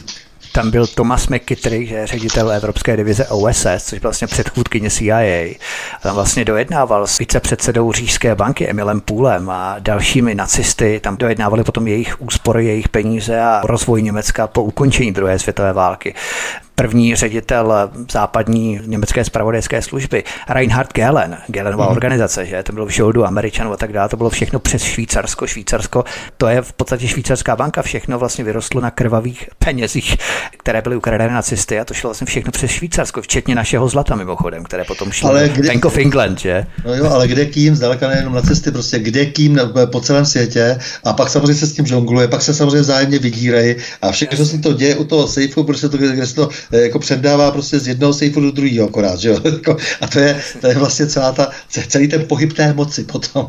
Eh, ať už si tam ty peníze uložil eh, Kadáfi nebo, nebo Hussein a, a, a, nebo, nebo bohatí Rusové, tak, tak vždycky je to nakonec takhle. Tak je to potom nakonec prostupné a ta, to, to Švýcarsko samotné není schopno vůbec nic garantovat. To, to je jako tady, když já tady poslouchám vždycky ty naivní výkřiky o švýcarské demokracii a podobně, jo, jo, jo, kde ty, ty lidi vůbec netuší, jaký to mělo, jaké to mělo historické pozadí, historické souvislosti, geografické konec konců, které byly ve Švýcarsku klíčové, jakou, jaký vliv na tom mají prostě ty, ty, ty, ty obchodní cesty skrz ta úzká údolí a tak dále, a tak dále, a tak dále. Prostě jako ne, nic, to, to jsme zase velmi odbočili. Jsme odbočili to jsme hodně odbočili. Ale abychom tady tu debatu zakormidlovali zpátky ještě k těm veřejnoprávním médiím a možná bychom to mohli posadit ještě lehce do té historie. Protože když to pojmeme z toho historického hlediska, tak eh, se zastavme třeba 40 let před eh, Kristem ve starém Římě, protože na tom se krásně může demonstrovat, jak ta média vlastně se vyvíjejí a instrumenty toho režimu zůstávají pořád stejné, ale média se vyvíjejí v rámci technologií, protože tehdy římský Cezar, Julius Cezar, válčil s Kelty že jo? a dodnes si většina lidí myslí, že Keltové vypadají tak, jak je Cezar popsal. Ale on vlastně vytvořil v římském fóru takovou obrazovku, kam umístěval různé informace, které potřeboval nějak spravodajsky prosadit, anebo si je dokonce vymyslel sám. A to byly vlastně první noviny Takže ta instrumentalizace se neustále mění podle vývoje těch technologií, ale ten základ vlastně zůstává pořád stejný. Tedy režimy a vlády si vždycky prosadí svoje informace do svých veřejnoprávních médií nebo korporátních médií, podobně jako tehdy Julius Caesar. Vlastně pořád je to úplně to samé celou historii. No ano, samozřejmě, tak samozřejmě i před ním se hrálo s různými informacemi, ale on vypro, opravdu na tom fóru románu vytvořil eh, teda tu televizi, tam ji měl, eh, eh, rychle tam vždycky na, nasázel nějaké texty a dokonce zpravodajské hry hrál vlastně s těmi římany, že jo, jako vymyslel si prostě přesně, jak říkáš, jako vymyslel si nějakou, nějakou věc a teď čekal, kdo na to jak bude reagovat, protože samozřejmě pochopitelně sledoval, kdo je jeho přítel a kdo je jeho nepřítel, že jo? koho by bylo třeba eh, oddělat, jako koho by bylo třeba od té moci odsunout a, a tak dále. Takže jako to byl velký intrikán, jo? to bylo, bylo opravdu všestranně nadaný, takže i tímto způsobem byl nadán.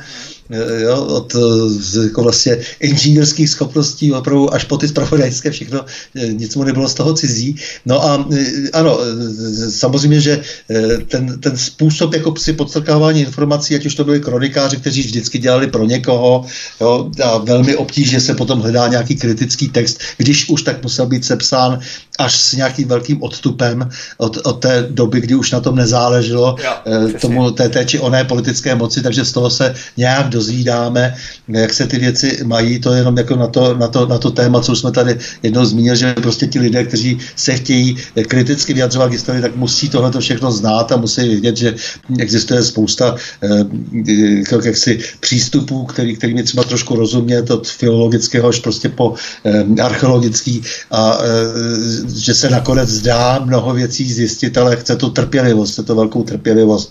Jo, vždycky je to s nějakou licencí, že jo, vždycky tam je samozřejmě eh, nějaké, nějaké velké nejasno, protože se eh, politika se prostě hold eh, je postavena na konspiraci. Ne, že ne. Jako když tady někdo pořád někomu nedává do konspirátor. Ne. Prostě politika přece je postavena na tom, že se neustále někdo někde tajně proti někomu domlouvá. I kdyby to byly dva proti jednomu jenom. Jasně, jasně. to přece je tak logické. Mně se líbí, jak vlastně ta média fungují tak, že prostě jako řeknou, že někdo je konspirátor a teď všichni sebou cuknou, trhnou se. Ježiš, konspirátor, no to bylo, jako, jděte, jděte s ním pryč. Jo? Jako, to je v podstatě takové trošku psychologické, něco jako Pavlovi psy, kteří při těch zvonech eh, začali slintat, tak to je něco podobného, jako v našich hlavách pěstují různé signály a spouštěče. Oni ty lidi to stádo naučili reflektovat a reagovat na ten signál a ten spouštěč. Když někdo vysloví nějaké magické slůvko, všichni sebou cuknou, to je v podstatě psychologické MK Ultra, skoro až bychom řekli. Jo? Jo, naučit stádo reagovat, eh, řekněme, kompulzivně na nějaké signály, které jsou vysílané.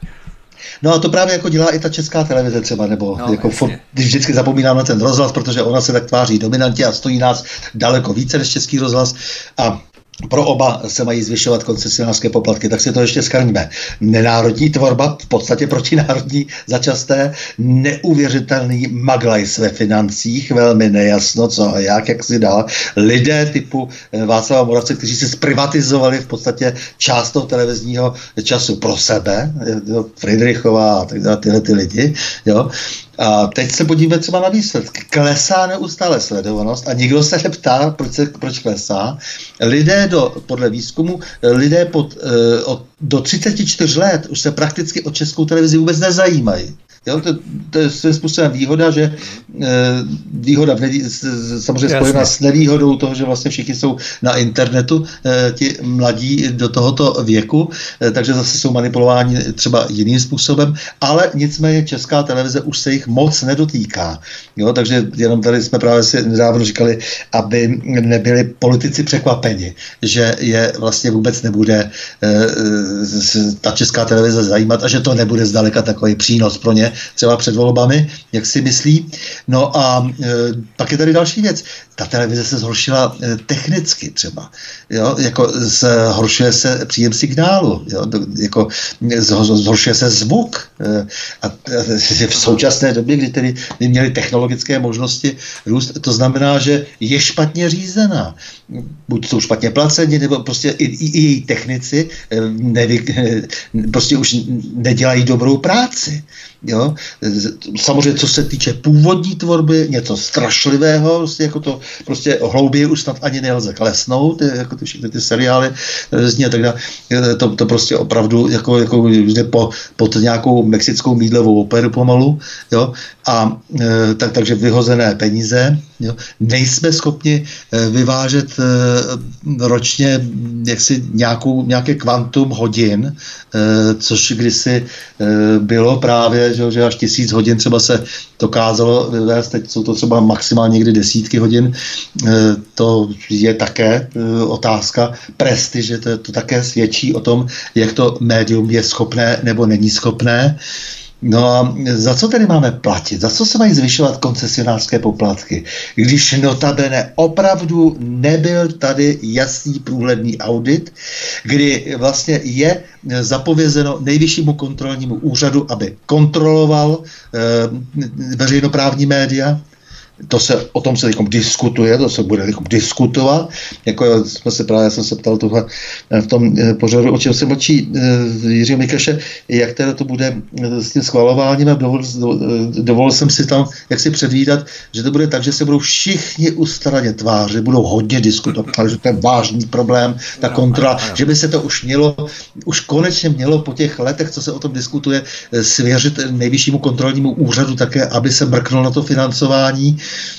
No a ale pak se řekne, no ale čas běží, musíme, musíme odhlasovat, musíme odhlasovat právě ta, to zvýšení koncesionářských poplatků a pak se uvidí, pak to uděláme přece. Jo? To, to už pak, jo? Tak, takže, takže takhle nějak ta situace vypadá kolem té české televize. Jak říkám, prostě kdyby nebyla, bylo by lépe. Jo? Říkám, jako je veliký problém s jejím eh, dědictvím, tedy spíše dědictvím československé televize ještě. Jo? Co se s tím tady, eh, tady dálo za tu, za tu dobu. Jo? Lidé, kteří prostě mají naprosto neuvěřitelné na standardní podmínky typu ferofeniče a tak dále, prostě, to, prostě co tenhle ten člověk tady nějakým svým, svým genem a tak to, co odhlasuje někde 300 milionů, a jako, jako kdyby se řeklo nic, že a tak dále. Ten, co nám tady přejmenovává e, letiště e, ruzinské na Válendu Václava Havla, jo, tak, tak prostě to jsou věci, které jsou pro mě e, jaksi nejenom limitní, ale prostě to, to, to, z toho čouhá e, tolik důvodů pro trestně právní řízení. A nic, samozřejmě. Po 12 letech odchází e, nezajímavý Petr Dvořák, který je zajímavý jenom tím, co dělal zákulisí. Špatně řídil televizi, ztratilo se 5 až 6 miliard z rezervního fondu ještě navíc, že? A, e, a celou dobu sloužil PPF. Tak a hm. teď jako s tím, tím brutálním střetem zájmu se nic dělat nebude ani zpětně. No a nastupuje jakýsi Jan Souček a pro jeho e, úžasné oči e, budeme zvyšovat koncesionářské poplatky. K tomu se ještě vrátíme, k Janu Součkovi, to je velmi zajímavá postava a v podstatě to svědčí o tom, jestli e, ředitel vůbec má nějaké pravomoce, protože já vím, že když kandidoval Jan Souček, tak v rámci té své řeči, kterou měl, kterou pronesl, tak on říkal, že nechtějí zvyšovat koncesionářské poplatky, najednou potom po dvou týdnech otočil.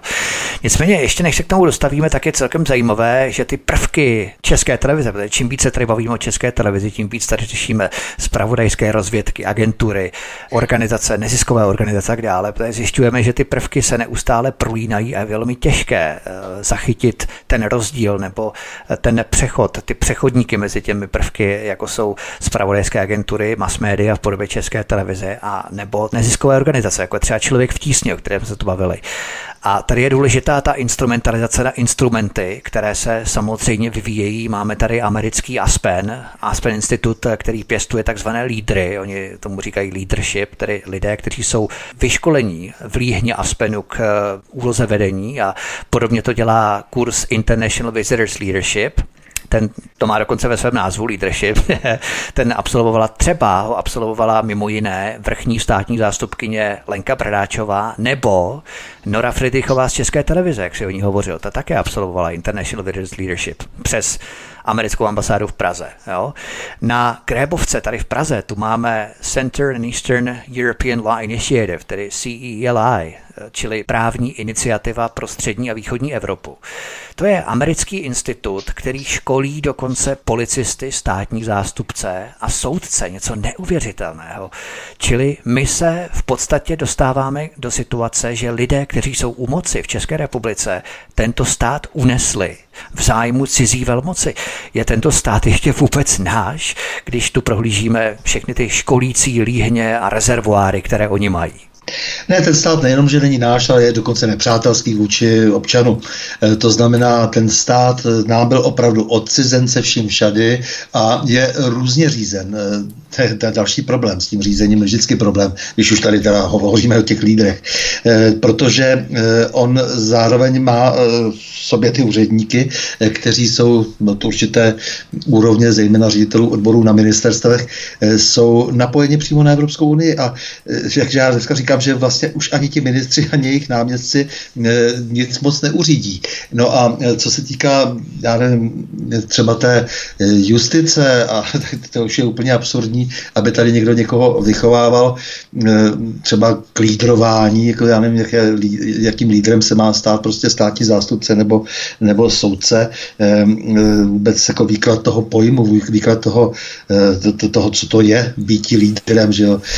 Lídr je ten, co prostě opravdu si eh, vyskočí na tu bedínku od rajčat a eh, začne mluvit a je charismatický a je ho slyšet všude.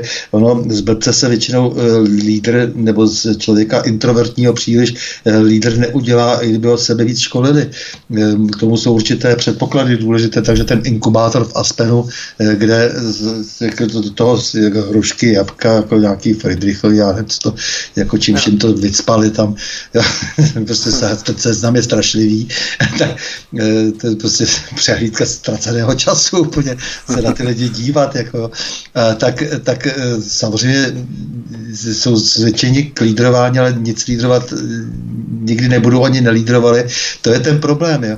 Ten leadership, jak se to ty američani představují, tak jako je vlastně jakoby na všech úrovních, ale tak to není. Lídr je třeba opravdu v našem pojetí přece ten, kdo třeba nevím, opravdu vystoupí na tom náměstí, všichni se seběhnou, pak založí politickou stranu a jde do toho a říkají, to je on, jako s ním chceme jako jít, jako sdílet s ním dobré i zlé, eh, tak eh, to je třeba lídr, no a tak tady eh, se je potřeba nějaký jakž schopný ředitel a, a, a tak dále, že prostě jako je, je v tom veliký rozdíl. A oni opravdu ty lídry prostě by nejraději posadili i e, na veřejné záchodky, jako, jo, jako, jako, do, do, do, jako, jako, jako do, na vrátici. Jo, takže, takže prostě je, je to celé nesmysl, je to hranici se slovy a hlavně jde o to vlastně e, vyškolit si lidi, kteří budou sloužit mě, mým zájmům. E, to, že státní zástupci, soudci odjíždějí na školení do Spojených států, co to znamená, prosím vás, co to znamená, jako, čem se tam chtějí školit. Anglosaské právo je úplně jiné než konti, kontinentální, no, ještě navíc, jiný, jiný systém. Jak, co se tam teda mají naučit? Tak samozřejmě, že je to politické školení. Nic jiného to není. Vlastně, nic se tam o tom právu v podstatě podstatného nedozvědí. Jestli chtějí studovat anglosaské právo, nejde studují jako obor na některé americké univerzitě, proč ne? Ale jaká školení, co to je za nesmysl? Jo, jako, těch, těch nesrovnalostí je strašně moc, ty věci jsou jenom se nějak jmenují, aby nějak nějak vypadaly, ale v podstatě se tímto způsobem jenom školí spolupracovníci cizí moci. Nic jiného to hmm. není. My jsme tady u nás, to samozřejmě týká i novinářů, že samozřejmě, ale my jsme tady u nás eh, dospěli do takového dokonalého vyváženého stavu, kdy si můžeme pravdu předplatit v rámci koncesionářských poplatků. Je to takový vzorec, čím větší koncesionářské výpalné, tím více veřejnoprávní pravdy. Před eh, mnoha lety jsme přešli z analogového na digitální vysílání a to nabízí samozřejmě řadu možností, jako zaplatit si balíček kanálů, které se rozkódují a můžeme na ně potom koukat. Proč česká televize podle tebe nevysílá v nějakém zakódovaném režimu nebo systému a ti, kteří na ní chtějí koukat, tak si ten balíček prostě zaplatí. To by bylo nejjednodušší řešení. Eh, netuší oni, že by jich zase tak moc nebylo těch lidí, kteří by si no. předplatili, tak samozřejmě zvyšují koncesionářské poplatky ještě v kontextu toho, že se na ně dívá stále méně a méně lidí, jak se o tom hovořil. No samozřejmě byli by rádi, kdyby to třeba občané Zimbabwe platili, prostě kdokoliv, hlavně, aby do toho někdo strkal prachy, eh, o nic jiného vůbec nejde. Od, chtějí ty peníze od lidí, kteří se dívají na televizi s odporem, kteří ji odváží do sběrných dvorů, jako jsem to udělal já. jo, protože na co já potřebuji klasickou televizi? Na nic, no, prostě jako, jo, když teda něco kontroverzního, tak mi to stejně přinese inter, internet a uh, přátelé, no, by, přátelé by pošlou, jak si, hele, co, co, co tady kdo si zase dovolil a tak dále, jinak mě to prostě vůbec nezajímá, nechává mě to naprosto chladným, prostě nepotřebuju televizi k ničemu, ke kulturnímu obohacování, obohacení už vůbec ne, eh, kromě nějakých pár dokumentů eh, někde na nějaké dvojce nebo, to, nebo na čem se to tam vysílá, to, to stejně, jak si zase si to můžu vyžádat jinde, je to úplně jedno, eh, jak se tomu říkalo slavnostně, když, si, když se mluvilo o té svobodě, jaká bude v těch médiích, tak se tomu říkalo television on demand, že bude na vyžádání, že si vlastně řekneš, co chceš, zaplatíš si, co chceš, tady je satelit a já nevím, co všechno, že no, a ne, ano, samozřejmě potřebují jenom, je to jeden z mnoha dnes jaksi nástrojů, jak vytahat z lidí peníze prostě. Z lidí se musí za každou cenu pod jakoukoliv tak, záminkou vytahat prachy. Proto se budou všelijaké vymýšlet daně z toho, že necháváš jednu nohu za sebou, když jdeš, to je jedno, cokoliv, hlavně, aby se z lidí vytáhli prachy, aby se jim sebrali nemovitosti a v podstatě celá ta politika je protinárodní a likvidační. O nic jiného tady nejde a, a to, ta, ta, to, to médium je samozřejmě toho nástrojem, že jo, to je prostě ten klampač prostě, že jo, do toho vytvářejícího se koncentráku. Tak, přesně tak. Není ale ten koncept nebo to řešení skryté daně v podobě koncesionářského výpalného myslím, ten samotný koncept eh, totální nesmysl. Já bych mohl chlastat, tak budu platit koncesionářské výpalné nebo paušál hospodským nebo pivovarům, nebo bych mohl chodit do bordelu, tak eh, budu platit koncesionářský paušál pasákům. Ten koncept třeba je logický, já nevím, u zdravotního nebo sociálního pojištění, nebo já nevím, u odpadu. Jo? Každý produkuje odpad, že jo? to je logické, to je normální. Ale má to logiku u koncesionářských poplatků, protože na Slovensku třeba dospěli k tomu, že koncesionářské poplatky ruší. A a veřejnoprávní televize na Slovensku bude placená z rozpočtu, no jo, ono to nebude sice tak viditelné, ale zase ten rozpočet také bude nafouklý. To znamená, nebude to tak exponované, že lidé přímo budou platit ty poplatky, ale o to více to bude platit vláda, tak ono je to ve své podstatě úplně vlastně jedno, že akorát to nebude tak vidět. No, protože všude dochází k závěru, eh, že je to eh, všude kolem dokonce, jako, že eh, je to dále slepá cesta vývoje. Na Slovensku se ruší, ve Francii se ruší, ruší a v Německu se vede e, velmi ostrá diskuze na toto téma. E, takže e, samozřejmě tak i z toho je vidět, že je to oprávněné. Já jsem uh, byl by raději za ten stav, kdyby se z toho stala ta státní televize přímo napojená na státní rozpočet, kde je vidět to číslo, jasně, dobře, ale ono přece v tom parlamentu, když se všichni hádají a eh, porcují tam ty medvědy, všechny možné a tak dále, kteří ještě běhají často po lese, tak přece jenom uh, tu je jim líto, že tam nejsou peníze, které by chtěli že dostat jako do, do, do svého nějakého regionu a podobně. Je tam přece jenom alespoň trošku více jasná, eh, jasné vlastně, jak se s těmi penězi zachází, i když ne moc také už dneska. Ale eh, v té televizi vůbec ne. Prostě to je černá díra. To je černá hmm. díra, kde to všechno mizí. Jo, takže ano, je to, říkáš to dobře, nejenom na Slovensku, říkám, Francie se přidá a všichni si uvědomou, že vlastně ta původně, ty původní veřejnoprávní koncepty prohrávají a vzhledem i k technologickým možnostem, že, že, že to přestávají politicky zajímavé.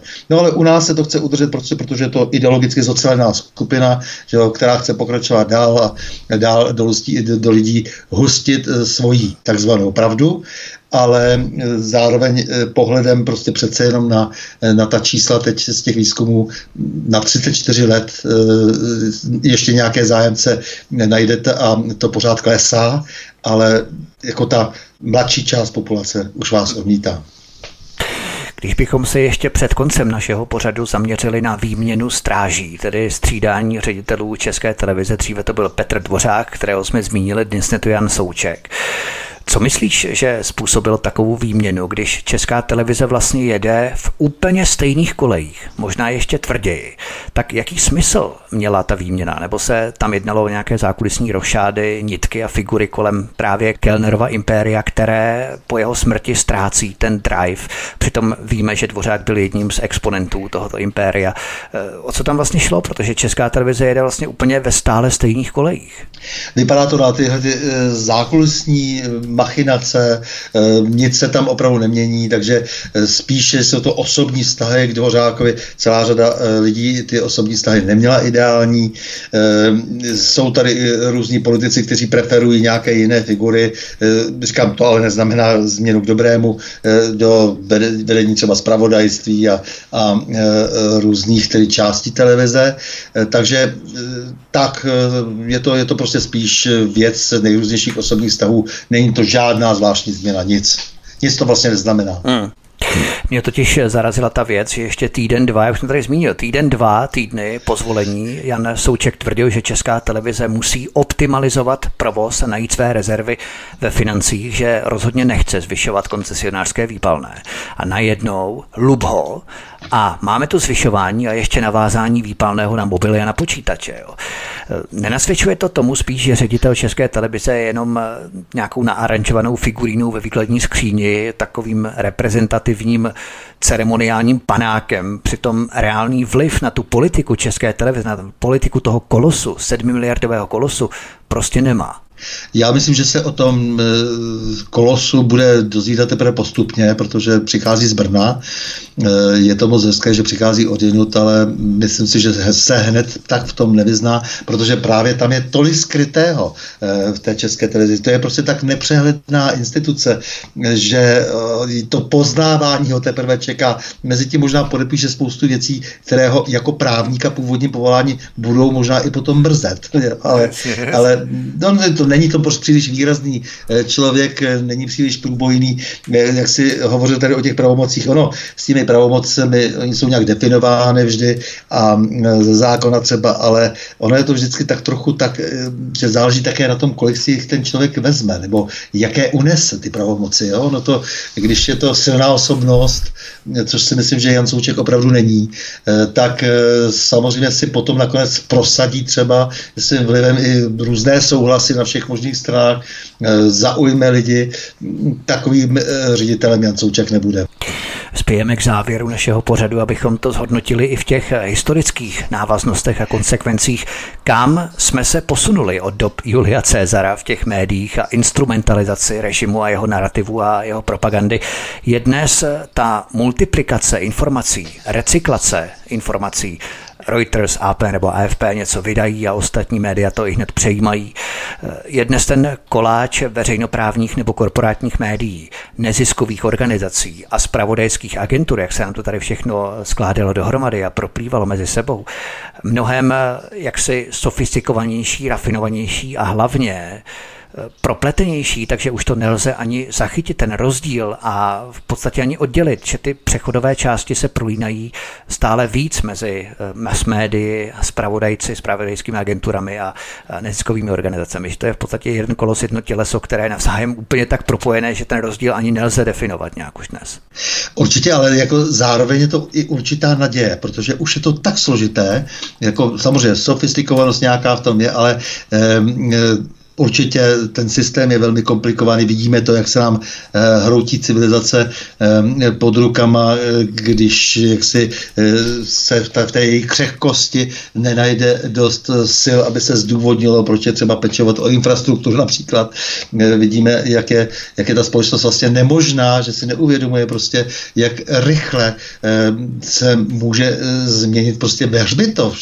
Ne, nemyslím jako zrovna jenom na války, ale myslím prostě na to, jak se chováme eh, v tom světě energetickém, průmyslovém, zemědělském a tak dále. Takže jako má tam tisíce panožek a, a eh, tak ale zároveň prostě tím, že vlastně tady je ta snaha tý, té hrstky lidí eh, ovládnout svět, držet to skrze právě ty různé tajné, tajné služby, a které samozřejmě navázaly na sebe média jako klíčový nástroj, tak to zároveň tak zesložitili, že vzhledem k tomu, že člověk opravdu není, nikdo není tak geniální, aby dokázal ten celý systém obsluhovat, tak věřím, že to zároveň může být i vlastně jednoho dne konec toho, toho utrpení, které jak si, se na nás řítí, to znamená stále větší provázanost toho, toho světa skrytného, konspirativního, konspiračního,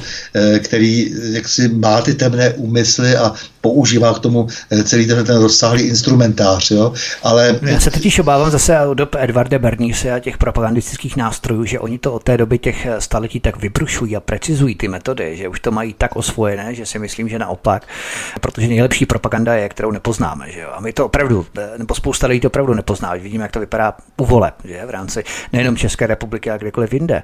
Ti lídři, když se tady bavili o těch leadershipech, o těch lídrech, tak globální elity, nebo jak je chceme nazvat, tak uh, oni mají ty metody už tak vyprecizované, že už nemají problémy používat s takovým glancem, že to nikdo nepozná. No, e, jsou to jenom lidi. E, jsou to jenom lidi a selžou e, v tom, že budou najednou jednat sami proti sobě. Konec konců se celá ta globální elita řeže mezi sebou. To je prostě patrné, jak by řekl teolog znalec, by řekl, démoni bojují stejně nakonec mezi sebou, jo, i když jsou třeba ve, stejném, ve stejné loži a tak dále, tak yes. nakonec přece jenom jsou chamtiví a, a nenávistní a jako nesmírně egoističtí a v takhle složitých systémech si myslím, že se to nedá udržet. Samozřejmě to může do toho rozpadu eh, toho systému a bude, nejenom asi může, stát spoustu lidské krve, spoustu životů. To nepochybně. Jenom říkám, že je v tom i malá naděje, protože eh, opačná vize je jenom apokalypsa. Eh, nedovedu si představit eh, nic jiného, to znamená opravdu konec. Jo? Skutečně konec, eh, jo? kdy si samozřejmě spousta lidí maluje, jak někde pak přežije v nějakých bunkrech a tak dále. To jsou strašně krátkodeché keci. Jako, přesně, přesně, jo? přesně. Nevěřím tomu, prostě jako není tak možný. Člověk je tvor společenský a takhle jednoduše to, že, že prostě škrtne, já nevím, 5-6 miliard. A, jo, a, a teď, jako si, teď si to budu užívat tady, že jo, prostě teď se mi to tady zazelená všechno, že jo, budu ty škůdce mít pryč a, a budu si tady prostě jak si tady pár otroků a ne, tak takhle to fungovat určitě nemůže, jo, jako to je, to je prostě ty, tyhle ty všelijaký, všelijaké vize prostě skrze eh, Klauze Švába tady jak si eh, představované si myslím, že nakonec právě na té složitosti musí nutně skončit, ale samozřejmě, že lidé to hned tak nerozpoznají, máš naprostou pravdu, ty metody jsou velmi dobré, jo, jako ta, ta, ta, ta, ta, ta, Třeba marketing toho covidu, že jak to všichni skočili, jo? To je ne, naprosto to, to, mistrovská to, to, záležitost. To bylo děsivý, jako, ano, ano, jako to já s tebou naprosto souhlasím, ale e, myslím si, že v určitém okamžiku prostě jako toho bude dost, eh, protože se to nedá uřídit, jako začne se to rozpadat v těch e, různých E, nějakých uzlech jako nebo, nebo někde na perifériích a tak dále. A myslím si, že ta současná situace to už naznačuje. Jo? Jako ta, ta, to, to, co se vlastně teď děje geopoliticky, jo? Jako ten, ten přesun té moci, ať už je to jakkoliv, ať už jsou tam kdekoliv, kde zase další globalizátoři a ty se pokoušej, eh, pokoušej zase tam jako jiný do ní mezi ně proniknout a, a že teda se dohodnou všichni. Ne, tomu nevěřím. Tomu nevěřím. Takže myslím si, že ty, ty poslední posuny, které jsou, eh, vlastně svědčí o tom, že se to tak jednoduše uřídit všechno nedá. No je problém, že když se porvou dva, tři borci, tak eh, dostanou před budku pouze ti dva nebo tři borci. A když se stejně porvou dva, tři státy, tak potom to odskáčou právě všichni obyvatele těch států. Jo? Že tam už to není tak eh, jasné to jsou právě, to... jako mezi těmi šlechtici na těch koních nebo rytíři na těch koních. Jo? To souhlasím, to souhlasím, ne, tady, to, tady samozřejmě hrozí eh, prostě opravdu jako veliké krve prolití a asi k němu i dojde, ale nesmíme to prostě stavět tak, že prostě už definitivně a konec, jako ta, tak, to, tak to není, vždycky se najde jako nějaké, nějaké východiska, ale musíme chtít. Jako, já mám takový pocit, že jako bychom to často i přivolávali, protože jak se na nás hrne vlastně ta záplava těch všech eh, katastrofických filmů a, a vizí a představ, že už jako tak ty lidi si říkají, no dobře, no tak jako, no, tak jako ne, tak už jako končíme, že jo, jako jasně, chápu to, jo, o nic usilovat nebudu, jo, ti vědomější. Neměli bychom tomu podléhat ta rezignace apatie je úplně nejhorší, co se nám může stát, nečinnost. Nicméně, abychom eh, dnešní pořad uzavřeli tím, čím jsme vlastně začali, a to je oháněním se pravdou. My jako alternativa se samozřejmě pravdou neoháníme, protože si na ní nevytváříme monopol nebo patent. Eh, my ji hledáme a pokoušíme se ji, aspoň tedy já, já myslím, vím, že i ty a mnoho ostatních, hledat eh, autenticky a upřímně. Zeptám se tě na samotný konec, závěr. Je vůbec možné se shodnout na tom, kdo tu pravdu má? Z čeho roste, nebo kdo má právo ji definovat. Nebo je to slovo pravda tak široký pojem, který v sobě ukrývá tolik různých významů, variant, synonym, konotací, významů a tak dále, že to nelze dost dobře uchopit. Každý si pod tou pravdou nebo pod tím termínem pravda představuje něco malinko docela jiného.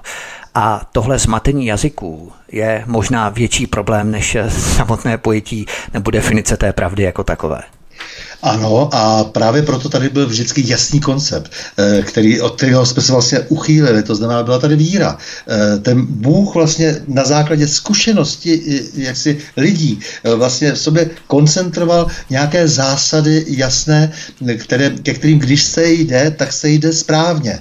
A to, a co, uh, to je ten trošku zase, se omlouvám, tě Bůh ano, ale víra se vždycky nějakým způsobem vtělesňuje do lidí a měli jsme tady křižácké tažení a výpravy a tak dále. Já tě rozumím. To na těch lidech. Jo, církve, instituce, všechno, vždycky to, vždycky to prostě může být jaksi, jaksi, jaksi levá všechno. Ale nicméně jenom říkám, že po celá ta staletí, tisíciletí se přece jenom jak si tady formovaly nějaké zásady, které když se drží, eh, tak eh, je určitá šance se k té pravdě dostat. Tak jsem to myslel široce. Jo, ale není to jednoduchý, jednoduchý úkol eh, definovat nějakou pravdu, ale rozhodně jak si věci, které jsou skutečně těmi tisíciletími oskoušeny, já nevím například, jak má vypadat rodina třeba, tak prostě to je axiom a hotovo, přesto prostě vlak nejede, já se o tom nehodlám dál bavit, prostě jsou, jsou věci, které jsou pro mě, pro mě prostě eh, jasné, zřetelné a to je ta pravda, jako a eh, ta celá řada eh, těch vlastně ataků během toho 20.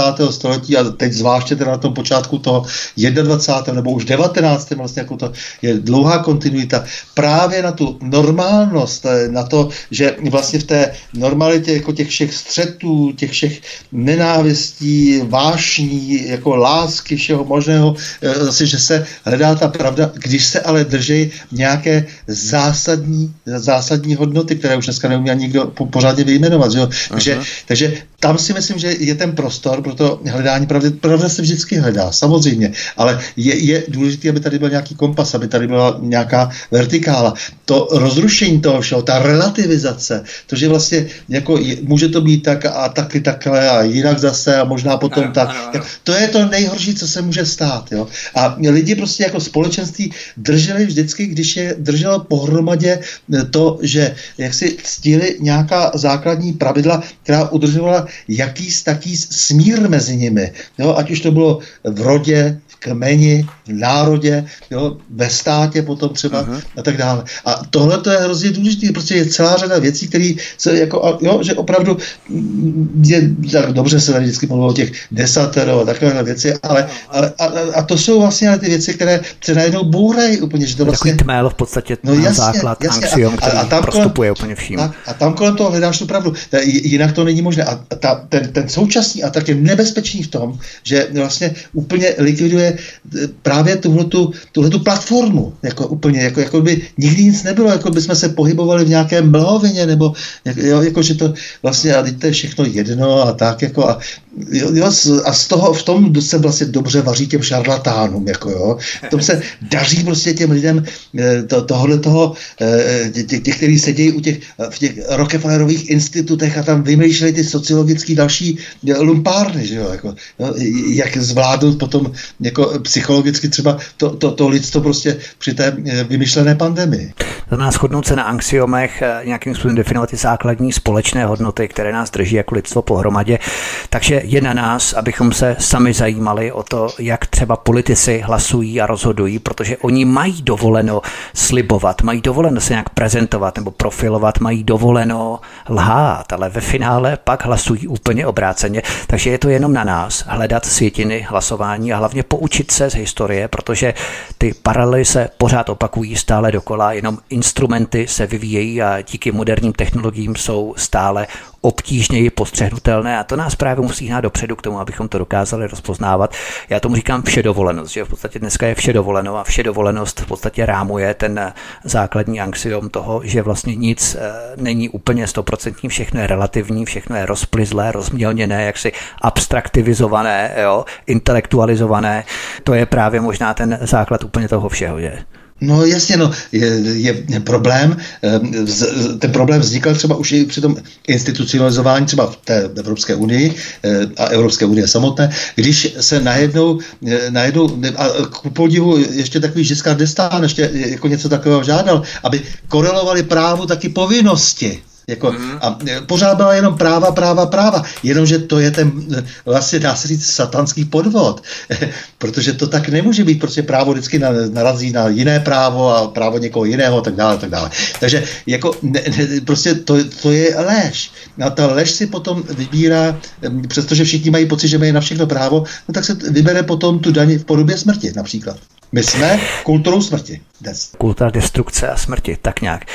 Nicméně my končíme, protože už se čas naplnil, takže já se rozloučím s bývalým policejním prezidentem a předsedou Asociace nezávislých médií Stanislavem Novotným. Stando, moc děkuji za velmi inspirativní, podnětnou a zajímavou debatu. A já se budu těšit, až třeba si vybereme nějaké další téma, až si tu setkáme u mikrofonu svobodného vysílače někdy příště. Měj se moc hezky, ahoj. Určitě, taky moc děkuji Vítku, taky ahoj a je mi s tebou vždycky dobře, jako dobře se povídá prostě a to je velmi důležité, protože jedině tak vzniká ta vzájemná inspirace. Takže děkuji moc a loučím se eh, s posluchači, vytrvalými, věrnými posluchači svobodného vysílače. Já se také loučím se všemi, prosím, stáhněte si tento pořad na stránkách svobodného vysílače ve formátu MP3, případně zavítejte na náš podcast anebo na kanál Odyssey. A tady odtud prosím sdílejte tento pořad na sociální média, pokud chcete, aby se eh, s tímto rozhovorem obeznámilo více lidí a třeba by se zamysleli nad dnešním stavem věcí. Od mikrofonu svobodného vysílače nebo na kanále Odyssey vás zdraví vítek, mějte se všichni moc krásně a příště se s vámi opět těším na slyšení. Mé srdce nebezpečně splálo